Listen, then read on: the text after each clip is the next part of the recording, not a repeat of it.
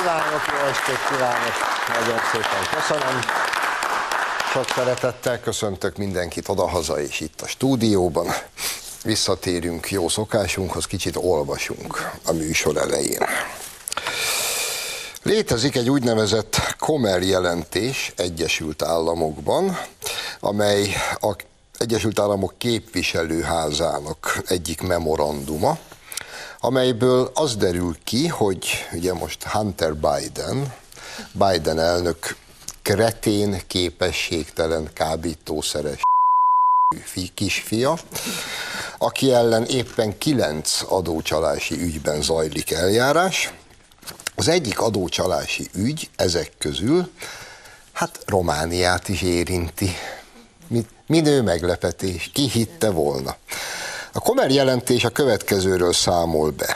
A jelenlegi amerikai elnök fia 2015-ben megállapodott arról, hogy üzlettársa segítsen egy megvesztegetéssel vádolt román üzletembert, bizonyos Piu Popoviciut mentesíteni az ellene felhozott vádak alól, de ha már nem tudják mentesíteni, legalább ne kelljen börtönbe vonulnia. És ezért ez a román üzletember, ez a bizonyos Popoviciu, hát néhány millió dollárt átutalt a Biden családnak.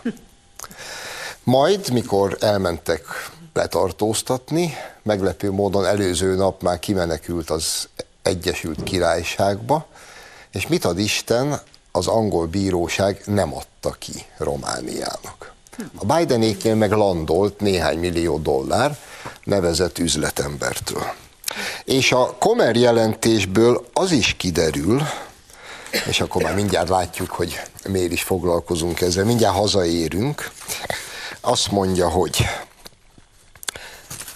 megígérték a Bidenéknek, hogy a kialakult helyzet megoldási lehetőségei érdekében majd találkoznak egy bizonyos Ron Noble-lel, az Interpol volt főtitkárával, aki valószínűleg nagyon jól ismeri Laura Codruța Kövesit, aki a román DNA, a különleges ügyészségnek volt a vezetője, ma már Brüsszelben ő a brüsszeli főügyész, mert olyan jól dolgozott. Tehát, hogy összehoznak egy ilyen találkozót. A volt FBI főnök azt is elmondta, hogy Popoviciu értékes az amerikai bűnüldözés számára. Kiderült továbbá, hogy 2016-ban Frech ügyvédi munkatársa, ez a Hunternek volt az egyik cégpartnere, felvette a kapcsolatot az USA akkori romániai nagykövetével, egy bizonyos Hans Klemmel, hogy segítsen nyélbeütni egy találkozót román ügyészekkel, a román hírszerző szolgálattal, egy volt bukaresti román-amerikai kiváló kapcsolatokkal rendelkező FBI ügynök beszervezésével. Na gyerekek, tehát akkor vázoljuk. Egy korrupcióval vádolt román üzletember millió dollárokat utal a Biden családnak azért, hogy az amerikaiak hozzák ki a román börtönből. Ennek érdekében bevonják a buliba az FBI-t, a román különleges főügyésszel szerveznek találkozót úgy, hogy bevonják az egészbe az Egyesült Államok bukaresti nagykövetét, aki román ügyészekkel, román titkosszolgálattal találkozgat úgy, hogy még plusz bevonnak néhány FBI ügynököt a buliba. Na, innen szemlélve, vajon kikkel szokott összefutni Pressman? És milyen telefonokat kaphat? Hogy kikkel mit kell csinálni? Meg ki utalhat vajon mennyit kinek?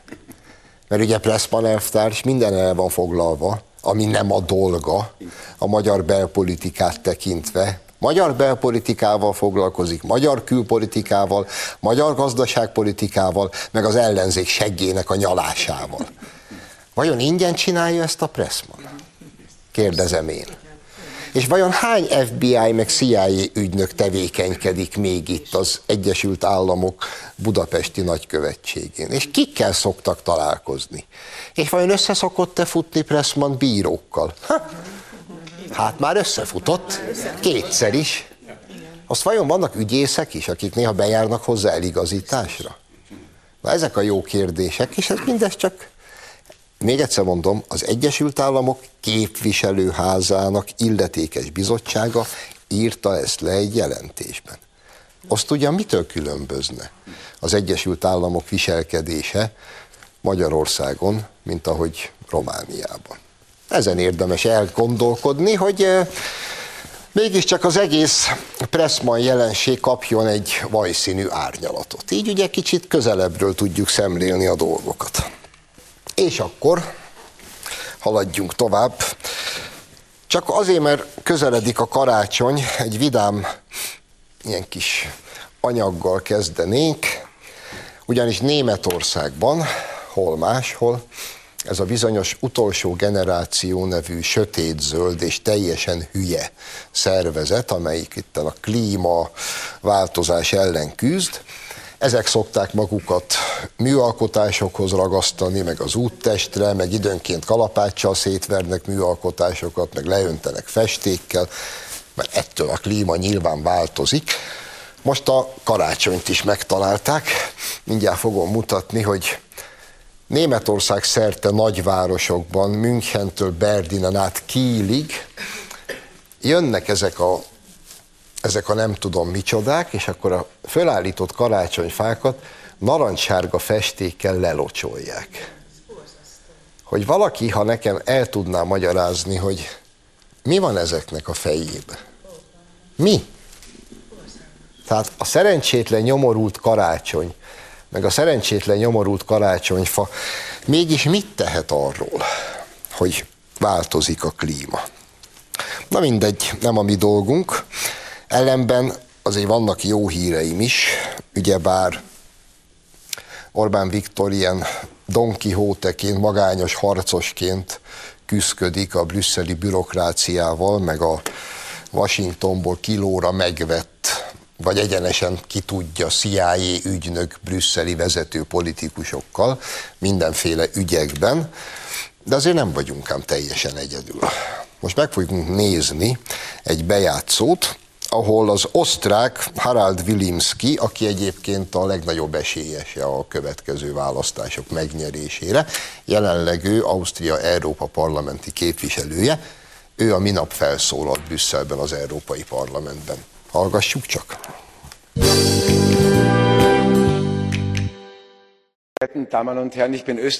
Osztrák vagyok, tehát Magyarország szomszédja. Csak bocsánatot tudok kérni, és szégyenkezni tudok azért a szégyenért és gyalázatért, amit önök a magyarokra hoznak. A magyarok értékes részei az európai nemzetek családjának, és nem érdemlik meg, hogy úgy bánjanak velük, ahogy itt teszik. Az itteni politikai tevékenységem során is sokszor volt dolgom magyarokkal, az egyszerű emberektől egészen a politikusokig. Őszinte, tisztességes, becsületes emberek. Sok esetben az ellenkezőjét mondanám annak, amit itt megismertem. A magyarok biztosan nem érdemlik meg, hogy úgy bánjanak velük, ahogy itt bánnak velük. Orbán három nagy hibát követel önök szerint. Az első számú hiba kiáll az EU központosítása ellen. Igaza van. Én is. Második számú hiba, Orbán ellenzi az illegális migrációt. Igaza van Orbánnak, és az európai emberek többségének véleményével is összhangban áll, akik ezt biztosan támogatják. És három, Orbán a béke mellett áll, ami Ukrajnát és Oroszországot illeti. Példát kellene venniük arról, amit Orbán és a magyarok tesznek, ahelyett, hogy folytatják azt a lejárató színházat, aminek mai tanúja vagyok. Köszönöm. Anstatt das Schmierentheater fortzusetzen, das ich heute hier erleben muss. Danke. Na, hát erre szokták mondani, hogy azért egy labanc is lehet karakán egyenes és tisztességes. Tessék, Isten adja, hogy minél magasabb pozícióba jusson. Egyébként nem mellesleg jegyzem meg, hogy Ukrajna EU tagságával kapcsolatban pontosan ugyanazt jelentette ki, nem győzöm hangsúlyozni, nyilvánosan a jelenlegi osztrák kancellár, Nehammer úr, mint amit Orbán Viktor mond. Neiheimer kiállt a nyilvánosság elé és azt mondta, hogy Ukrajnát nem szabad jelen pillanatban felvenni az Európai Unióba. Ki is fejtette ugyanazokkal az érvekkel, amiket a magyar miniszterelnök elmondott.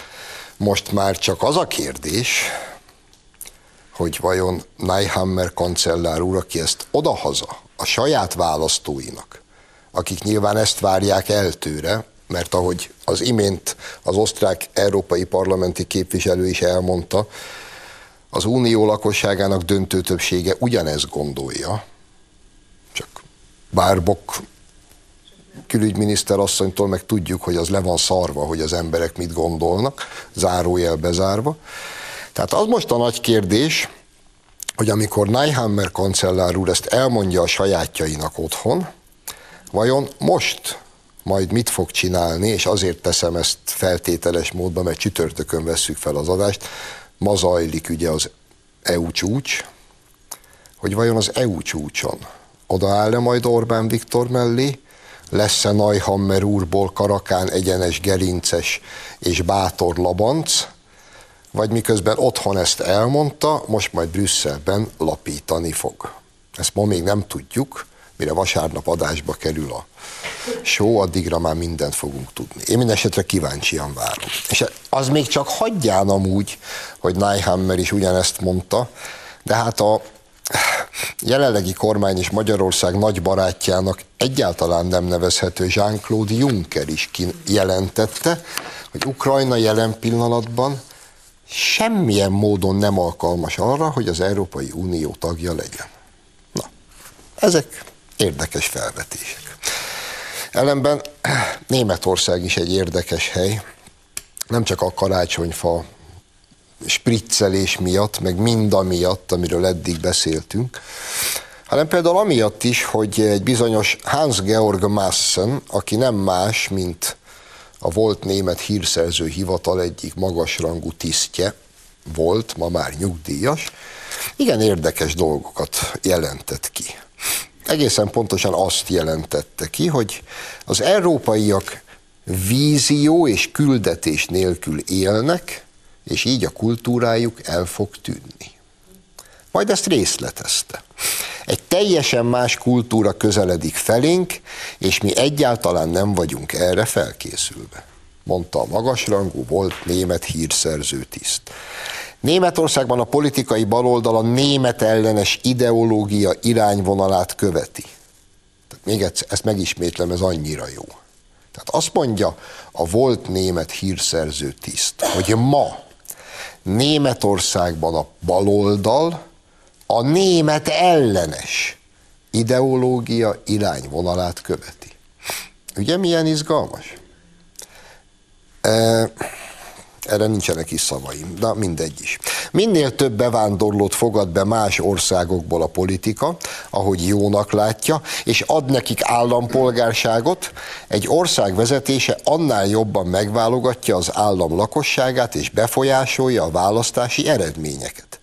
Ezek a migránsok aztán többnyire úgy szavaznak majd, ahogy az adott kormány akarja, mondja a volt magasrangú német hírszerző tiszt. Szerintem hihetünk neki. És ezt jegyezzük meg.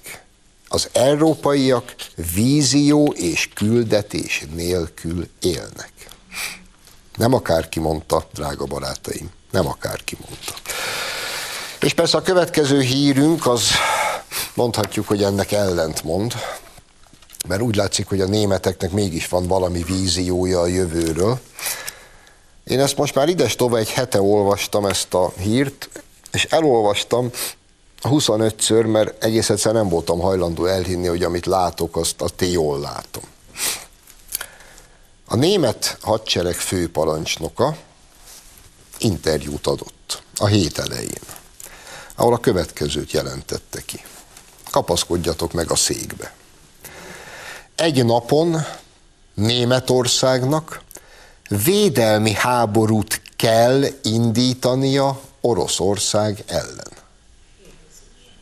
Jelentette ki, még egyszer mondom, a német hadsereg főparancsnoka. Védelmi háborút kell indítania Oroszország ellen. Nem részletezem, mert fölösleges. Ez az egyetlen egy mondat, ami a mi számunkra fontos, és egyszer mint hátborzongató. Hagyj jegyezzem meg szelíden. Hát ezt már ismerjük. Ezt már eljátszották egyszer. Úgy hívták, hogy második világháború. Milyen tök jól sikerült, nem? A németek is remekül jöttek ki a buliból, meg egész Európa. És itt állunk 2023-ban, van egy van egy kormánya Németországnak, amelyik a német hírszerző titkosszolgálat magasrangú tisztje szerint egyébként német ellenes ideológiát vall és szolgál. Ugyanez a német hírszerző tiszt elmondja, hogy Németországnak és úgy általában Európának semmi víziója és ideológiája nincsen, csak sodródik az árral, és ezzel párhuzamosan jön a német hadsereg főparancsnoka, és megfenyegeti Oroszországot, hogy majd háborút fognak indítani. Természetesen védelmi háborút Oroszország ellen. Egyébként azt hogy kell indítani, védelmi háborút? És hogy Citadella 2? Mert az volt már Citadella hadművelet. Lehet, hogy Hitler is azt mondta, hogy ez pusztán védelmi háború, már nem emlékszem rá. De mégis hogy? Megtámadják Oroszországot de facto, és közben majd azt fogják mondani otthon a Frankfurter Allgemeinének, hogy mi most csak védekezünk. És egyébként meg miért? Mert ez a, értem én a narratívát, ugye mindig elmondják, ha Ukrajna elesik, akkor az Atlanti óceánig meg sem állnak az oroszok. Mi van? Mi van? Ki mondta ezt? Mikor? Micsoda baromság ez?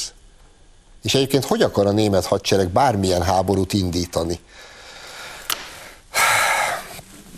Tudom, hogy ez most ilyen egy klasszikus remek műből szeretnék idézni egy mondatot.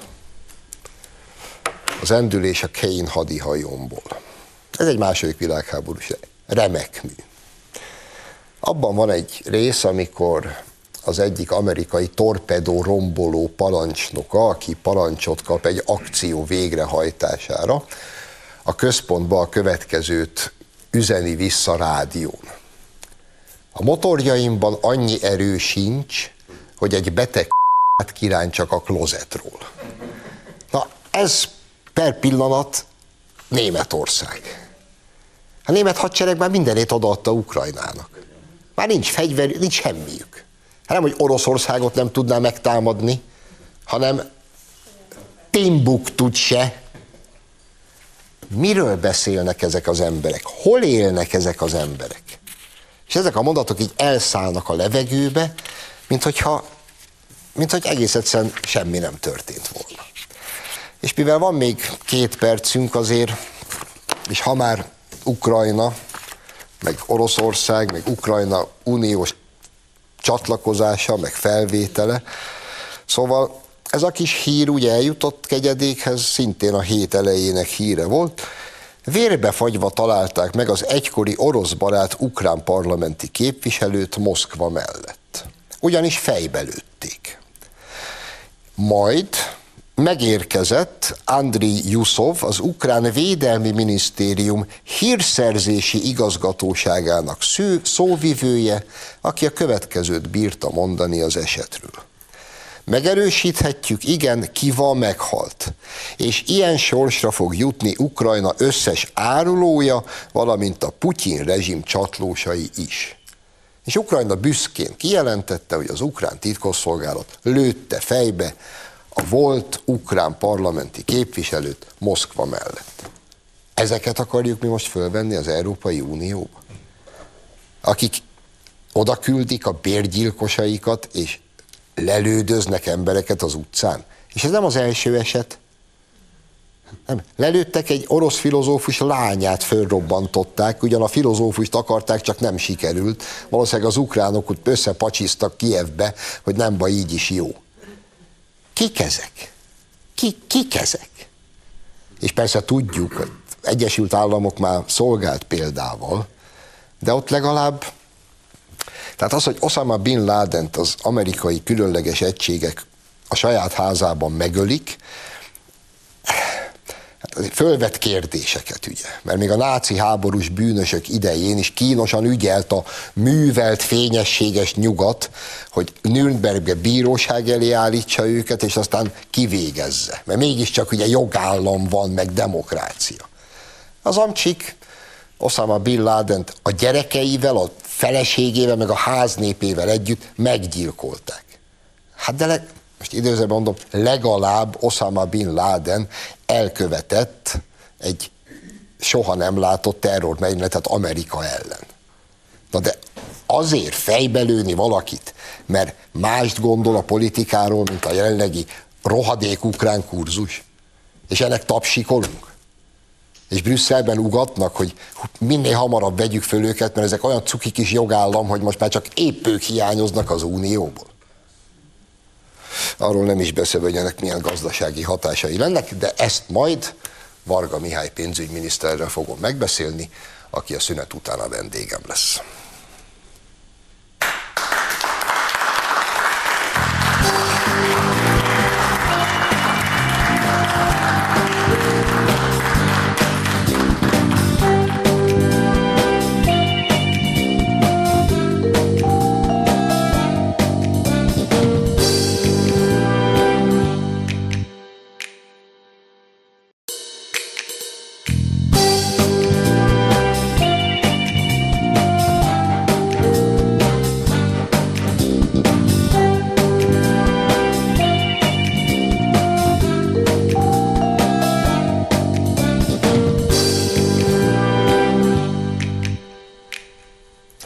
Folytatjuk az adást, vendégem tehát a stúdióban Varga Mihály pénzügyminiszter. Szervusz, Misi.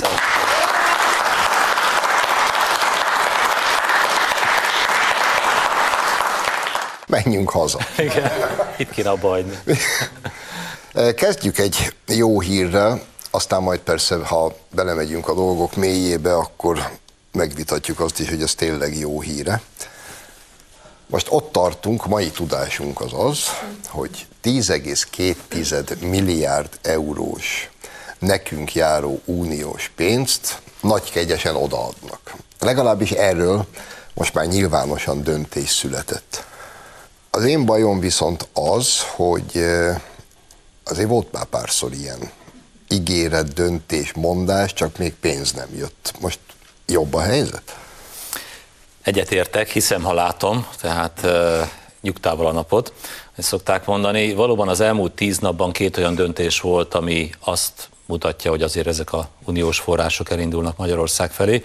Egyik a helyreállítási alapból egy előleg kifizetése, amit jóvá hagytak. Ez durván 1 milliárd euró. Durván 1 milliárd euró, egészen pontosan 920 millió euró, 2 részletben kell megkapnunk, és ezt már nem tudják megállítani. Tehát ez, ami valószínű, biztosan érkezni fog.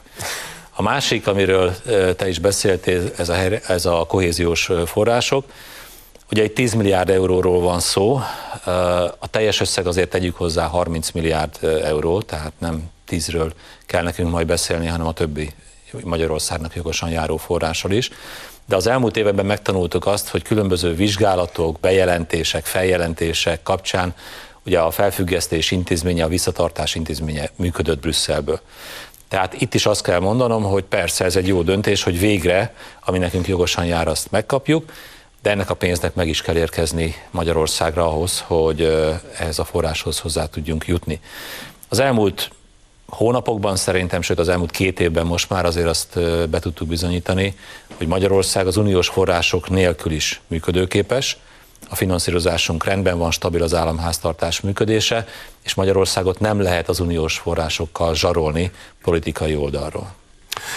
Egy pillanatra még itt maradva, ugye ez a 10 milliárd euró, ez az úgynevezett igazságügyi reformhoz volt kötve, hogy nekünk végre kell ezt hajtani, itt a brüsszeli igényeknek megfelelően, és akkor megkapjuk ezt a pénzt. Az illetékes biztos idén nyáron leírta a jelentésében, hogy Magyarország minden pontban teljesített mindent. December van. Most született úgymond döntés. nyártól decemberig mit csináltak? Hát ezt a kérdést sokan föltettük az elmúlt hónapokban, hogy mi történik Brüsszelben, hogy ilyen lassan őrölnek a malmok. Ez valóban szokatlan, tehát mi azt gondoltuk, hogy mind a helyreállítási pénz, mind a kohéziós forrás Magyarországnak már régen meg kellett volna kapnia. Ugye gondoljunk bele, a helyreállítási forrást 2020-ban azért döntötték el egy közös hitelfelvétel során, amihez Magyarország is mint kezes hozzájárult, hogy a Covid utáni újraépítésben segítsenek az országoknak. Ezt a pénzt mindenki megkapta már, Magyarország kivételével, mert Magyarországon ugye jogállamisági kérdések merültek föl. A kettőnek nincs köze egyébként egymáshoz szerintem, de mindegy, ez a pénz 20 óta, 21 óta nem érkezett meg, most fog majd jövő januárban. A kohéziós forrásokkal ugyanez a helyzet, 2021-27 közötti ciklusról beszélünk, ugye mit is írunk most, 2023-at. Eltelt 2 év, anélkül, hogy a pénzekből még egy árva eurócentet láttunk volna. De most ugye felszállt a füst a héten, én nagyon bízom benne, hogy most már semmi akadálya nem lesz, hogy megkapjuk ezeket a forrásokat.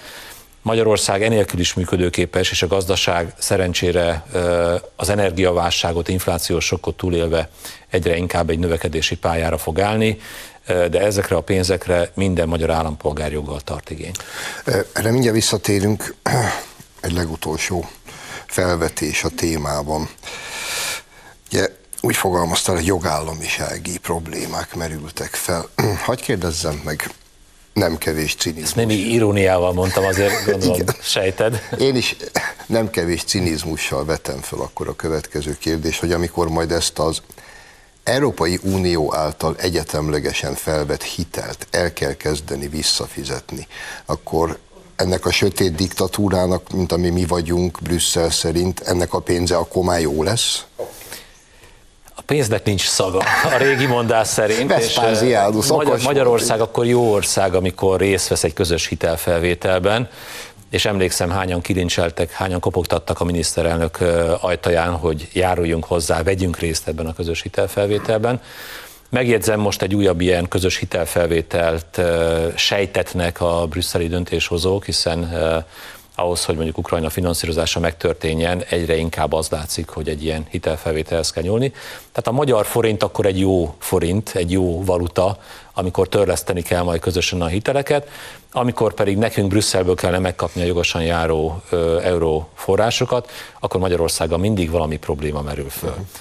Azok a hónapok, amikről te is beszéltél, az elmúlt fél év, a igazságügyi kérdések rendezésétől elkezdve pont erről szól, hogy nem akarják ezt a pénzt ideadni nekünk. De a végén, mivel Magyarország teljesítette ezeket a úgynevezett szuper mérföldköveket, nem tehetnek más, ide kell adni. Most nagyon kíváncsian várom, hogy a kreatív brüsszeli adminisztráció mit fog majd esetleg kitalálni, hogy ezeknek a pénzeknek a küldését lassítsa. Egyszer már megmutatták, hogy ötletesek, mert miután leírta a illetékes elvtárs, hogy mindent teljesítettünk, akkor ilyen kérdésekkel álltak elő, hogy az Országos Bírói Tanács hány négyzetméter irodát kapott, és hány guriga WC papírt tud venni évente. Tehát, tudjuk, alapkérdések. Igen, ezen múlik a jogállam. Úgy fogalmaztál, bocsáss meg, csak erre muszáj visszatérnem, hogy a magyar államháztartás helyzete stabil. Na most, ha az ember kinyitja a 444.hu-t, akkor ezzel szemben azt olvasom minden nap, hogy a magyar államháztartás nagyjából holnap után biztosan össze fog omlani, mert iszonyú hiány van, minden szörnyű, minden elszállt, semmi sem működik. És ez 10 éve így van. Tehát, ha ezt az oldalt kinyitjuk, akkor ezt 10 éve permanensen, folyamatosan mondják. Azt tudom mondani, hogy a 2022-es ukrán-orosz háború ennek kapcsán kialakult energiaválság, 40 éve nem látott infláció, azért minden országot megrázott egy picit. Magyarország ugye egy energiaoldalról erősen kitett ország, tehát nekünk nagy energiatartalékaink nincsenek. Most nyilván ezek a világpiaci árak, amelyek az egekbe szöktek, és a korábbi árak 6-7-szeresére ugrottak föl, ezek bennünket is nagyon keményen érintettek. De Magyarország be tudta bizonyítani ebben az időszakban is, hogy mondjuk a rezsivédelmet nem adjuk föl, a háztartások, családok támogatását nem adjuk föl, a 13. havi nyugdíj kifizetését nem adjuk föl, és mindeközben az államháztartás működőképes maradt. Ugorjunk vissza egy picit az időbe, 2008-9, ugye az első szele az akkori válságnak, ami egyharmada volt a világgazdaság visszaesésében csak a Covid időszaknak, a mostaninak. Egyből IMF-hez kellett, világbankhoz kellett szaladni azért az akkori döntéshozóknak, kormánynak, hogy valami segítséghez jussunk. Most ilyenre nem volt szükség. És ha belegondolunk, az elmúlt 4 évünk Covid után alapanyaghiány, csiphiány, nyersanyaghiány, szállítási láncok szétszakadása, 22-ben ugye az ukrán-orosz háború, majd most ez az izraeli-gázai válság, ami szintén azért a világgazdaságot jelentősen visszafogja. Ezeket a magyar gazdaság úgy élte át, és úgy élte túl sikeresen, hogy nem kellett semmilyen külső forráshoz hozzányúlnunk. Tehát ezért mondjuk mi azt, hogy bennünket pénzzel nem lehet sarolni. És még egy dolgot, ha hozzátettek, ebben az óriási változás az egyébként alapvetően, csökkentettük az elmúlt 10 évben a külföldiek arányát az adósságfinanszírozásban, és sokkal inkább támaszkodunk a hazai lakosságra, a háztartásokra. 2010-ben a magyar lakosság 3%-át vásárolta meg a teljes állampapírállománynak, most 22%-át. Tehát ez ad nekünk egy olyan biztonságot, a magyar intézményi és lakossági vásárlók, hogy persze szórakozhatnak velünk a brüsszeli adminisztráció részéről, de előbb-utóbb a pénzt ide kell adniuk, mert enélkül is működőképesek vagyunk. Mindjárt a gazdasági kilátásokról is beszélünk egy kicsit részletesebben, de azért itt most van itt a helye, hogy föltegyem azt a kérdést. Ugye te is úgy fogalmaztál az imént, hogy Ukrajna. És ugye nem lehet minket pénzzel zsarolni. Márpedig most azt látjuk, informálisan is, és a nyilvánosságban is itt-ott elejtett mondatokból, hogy Brüsszel gyakorlatilag azzal próbálja zsarolni a magyar kormányt és a miniszterelnököt, hogy amennyiben hajlandó hozzájárulni Ukrajna EU tagságához, meg a tárgyalások megkezdéséhez, meg nem vétózza meg az Ukrajnának küldendő újabb és újabb számolatlan milliárdokat, na akkor majd minden pénzt megkaptok. Most muszáj megkérdeznem. Kizárólag a gazdaság nyelvére lefordítva, mit jelentene az Európai Unió, és ezen belül jelesül Magyarország számára Ukrajna EU tagsága ebben a pillanatban, ebben az állapotban? Ukrajna ezen állapotában. Szerintem ez a legfontosabb kérdés, amire még a brüsszeli javaslattevők semmiféle választ nem adtak. Tehát ma fölbecsülni annak a hatását, hogy Ukrajna majd valamikor az Európai Unió teljes jogú tagja lesz, hogy ennek milyen gazdasági hatásai van, ezt senki nem számolta még végig. Becsléseink, elképzeléseink vannak, ugye egy picit visszaugrok, itt van annak a 80 milliárd eurónak a kérdése, amit eddig az Európai Unió biztosított Ukrajnának. Elszámolt ezzel Ukrajna? Tudjuk, hogy ez a pénz mire ment? Mennyi ment ebből a háború költségére, a fegyverekre, mennyi ment ebből a közigazgatásnak a fenntartására, a bérekre, és így tovább. Tudjuk ezt? Nem tudjuk. Most újabb 50 milliárdot akarunk adni Ukrajnának, anélkül, hogy még az előző pénzzel elszámoltak volna, és azt a kérdést valaki egyébként megválaszolta volna, hogy mivel ez hitel ennek a nagy része, hogyan fogja ezt Ukrajna visszafizetni? Hogyan fogja egy olyan háború sújtott ország ezt visszafizetni, ahol az életszínvonal, a bolgár, a legalacsonyabb európai életszínvonal 1/3. Első kérdés. A második kérdés, Ukrajna gazdasága mit is jelent ebben a pillanatban? Ugye az ország területének 1/20 meg van szállva, ezzel tehát Ukrajna valószínű most nem számolhat, nem tudjuk, hogy a háború mikor ér véget, hogy ér véget, egyébként ezek is nyitott kérdések, nem tudjuk a lélekszámát az országnak. Mit jelent ma Ukrajna lakossága? Milliók menekültek el a háború elől, milliók élnek Európában. Mint az ország fele. Mekkora most a lélekszáma? Mi alapján kellene kiszámolnunk az uniós támogatást? Harmadik kérdés, mit jelent az ukrán mezőgazdaság Európa számára? Hiszen látjuk azt, hogy amikor lehetővé tette az Európai Unió azt, hogy az ukrán mezőgazdasági termékek akadály nélkül érkezzenek be Európa piacára, Lengyelországban, Szlovákiában, Romániában, Magyarországban súlyos mezőgazdasági problémák merültek föl, olyan dömpingárakon érkezett be egy bizonytalan minőségű termék, akár kukorica, akár búza vagy gabonaféle, ezekbe az országokba. Senki nem mérte még ezt föl.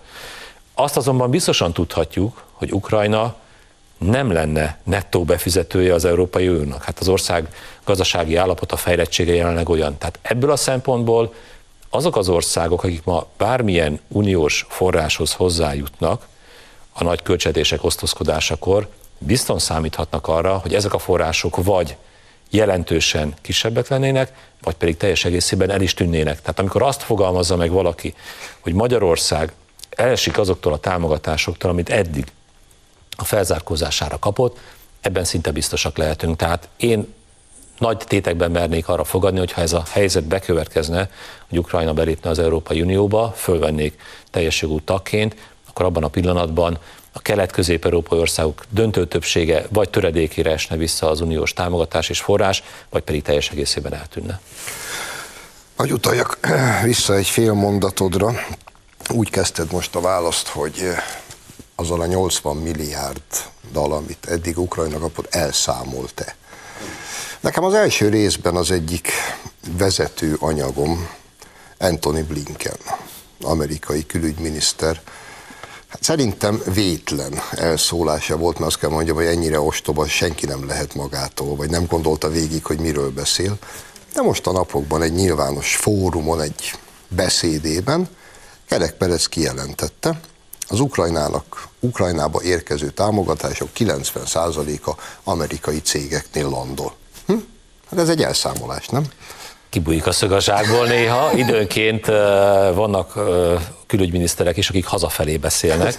Amerikában jövőre választás van, tehát ebből a szempontból egyre fontosabb, hogy a hazai közvéleményt, az amerikai közvéleményt hogyan lehet befolyásolni, meggyőzni azzal, hogy Ukrajna finanszírozását fönn kell tartani.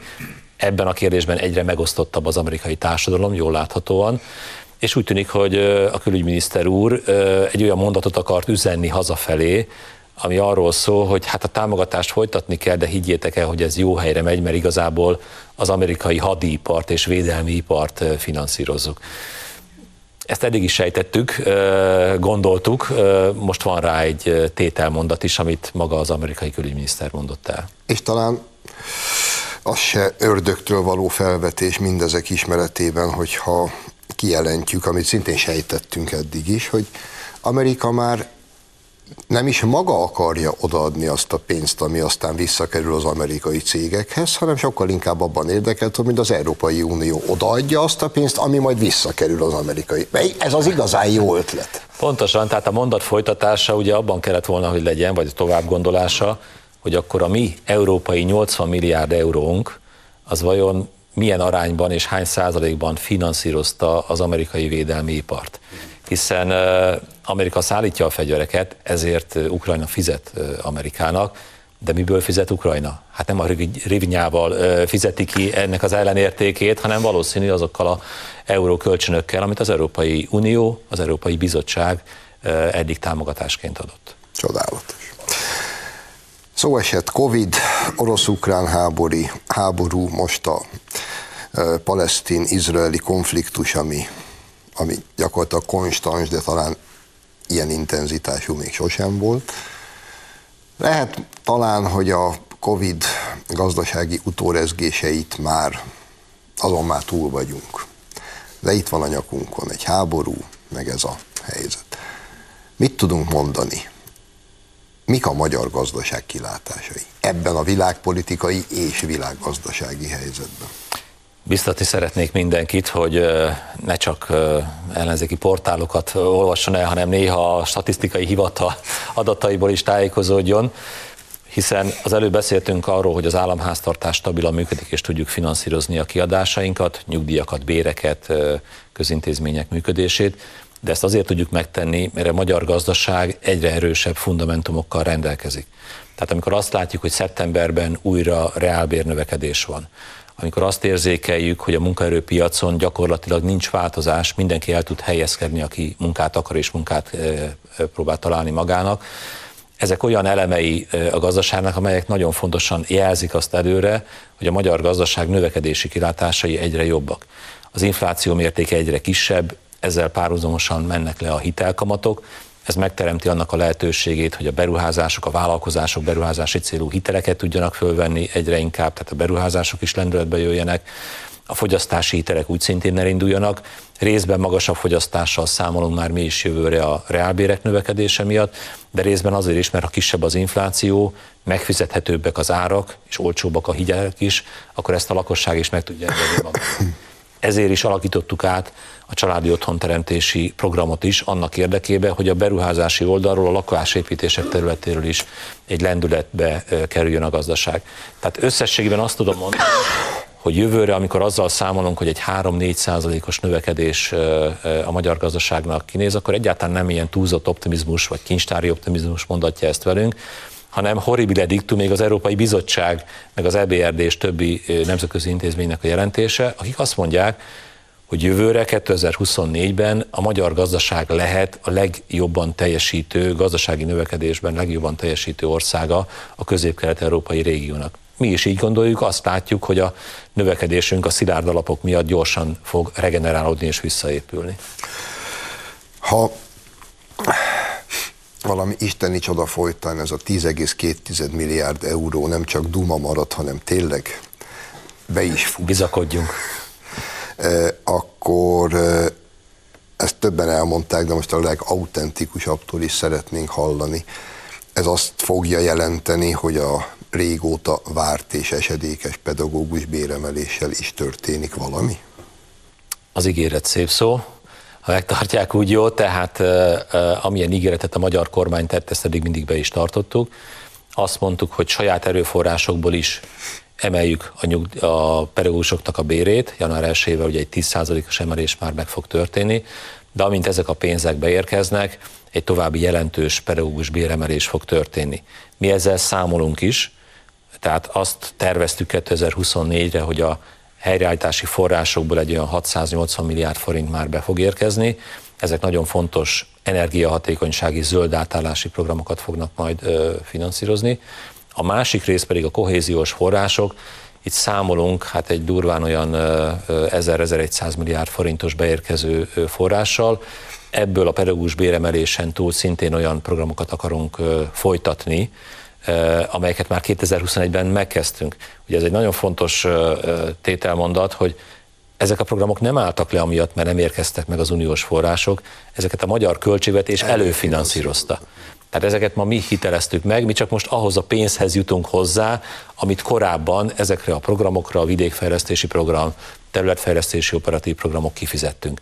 Úgyhogy durván azzal lehet számolni, hogy egy olyan 1600-1700 milliárd forint ezekből az uniós forrásokból 2024-ben be fog érkezni. Itt van nálam egy levélke, ezt te írtad. Méghozzá Johannes Hahn költségvetési biztosnak. A levél arról szól, hogy mennyit költött Magyarország határvédelemre, és hogy üdvös lenne, hogyha ő felsége az Európai Unió, hát vagy odaadná azt, amit eddig költöttünk, vagy legalább beszállna a költségekbe. Mennyit is írsz a levélben, hogy kéne kapjunk? 2015-től a magyar adófizetők, a magyar polgárok 650 milliárd forintot költöttek el a költségvetésen keresztül a határvédelemre. Ugye idézzük fel a számokat, körülbelül 1 millió olyan illegális migránst tartottunk vissza, aki jobb esetben átcsörtetett volna az országon, vagy átgázolt volna az országon, és tovább ment volna a boldog nyugat felé, vagy pedig ennek egy jelentős része itt maradt volna Magyarországon.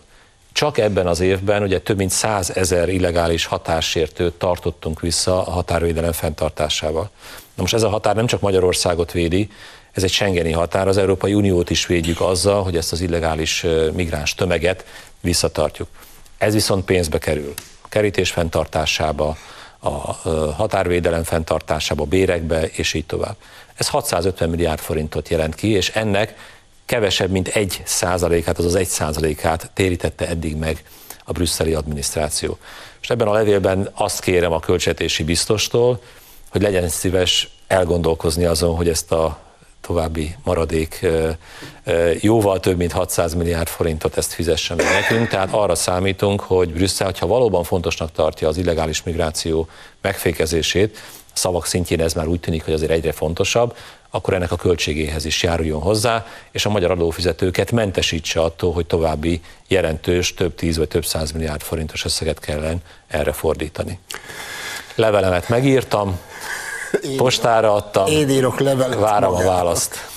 Jó, én a egyszerű újságíró felelőtlenségével hadd kérdezzem meg a végére, hogy hány százalék esélyt adsz arra, hogy hamarosan kapsz egy levelet Johannes Hahntól, miszerint tisztelt Varga miniszter úr, nem is értem, hogy eddig hogy került el figyelmünket, hogy önök ennyi pénzt fordítottak, úgyhogy legkésőbb jövő héten utalunk. Igen, kollégáim is tettek föl kérdéseket, tehát hogy a levél megírásának, elküldésének milyen további hozadéka lehet. Hát valóban a legoptimistább az lenne, hogyha az a válasz jönne, hogy már éppen borítékoltuk, és levelét ebben a szempontból fölöslegesnek tartjuk. Az utalás úton. Eszembe jutott az is, hogy a régi osztrák-magyar barátság felidézésével esetleg még rásegítek erre a levélre, de hát tudjuk jó, hogy az uniós biztosok mindig nemzetiségtől, nemzettől elfogulatlanul szoktak döntéseket hozni, úgyhogy én arra számítok, hogy azért erre válasz mindenképpen lesz. Nagyon remélem, hogy ez hamarosan meg is érkezik. Még élek, remélek, abban bízok, hogy azért valamilyen szinten ebben a költségben az Európai Unió is részt fog venni, és kapunk ehhez szükséges forrásokat. Miniszter úr, köszönöm szépen, hogy itt voltál, egyben hagy kívánjak áldott békés karácsonyt, mert addig úgysem találkozunk. Önöknek pedig köszönjük a megtisztelő figyelmet. Minden jót kívánok, viszontlátásra!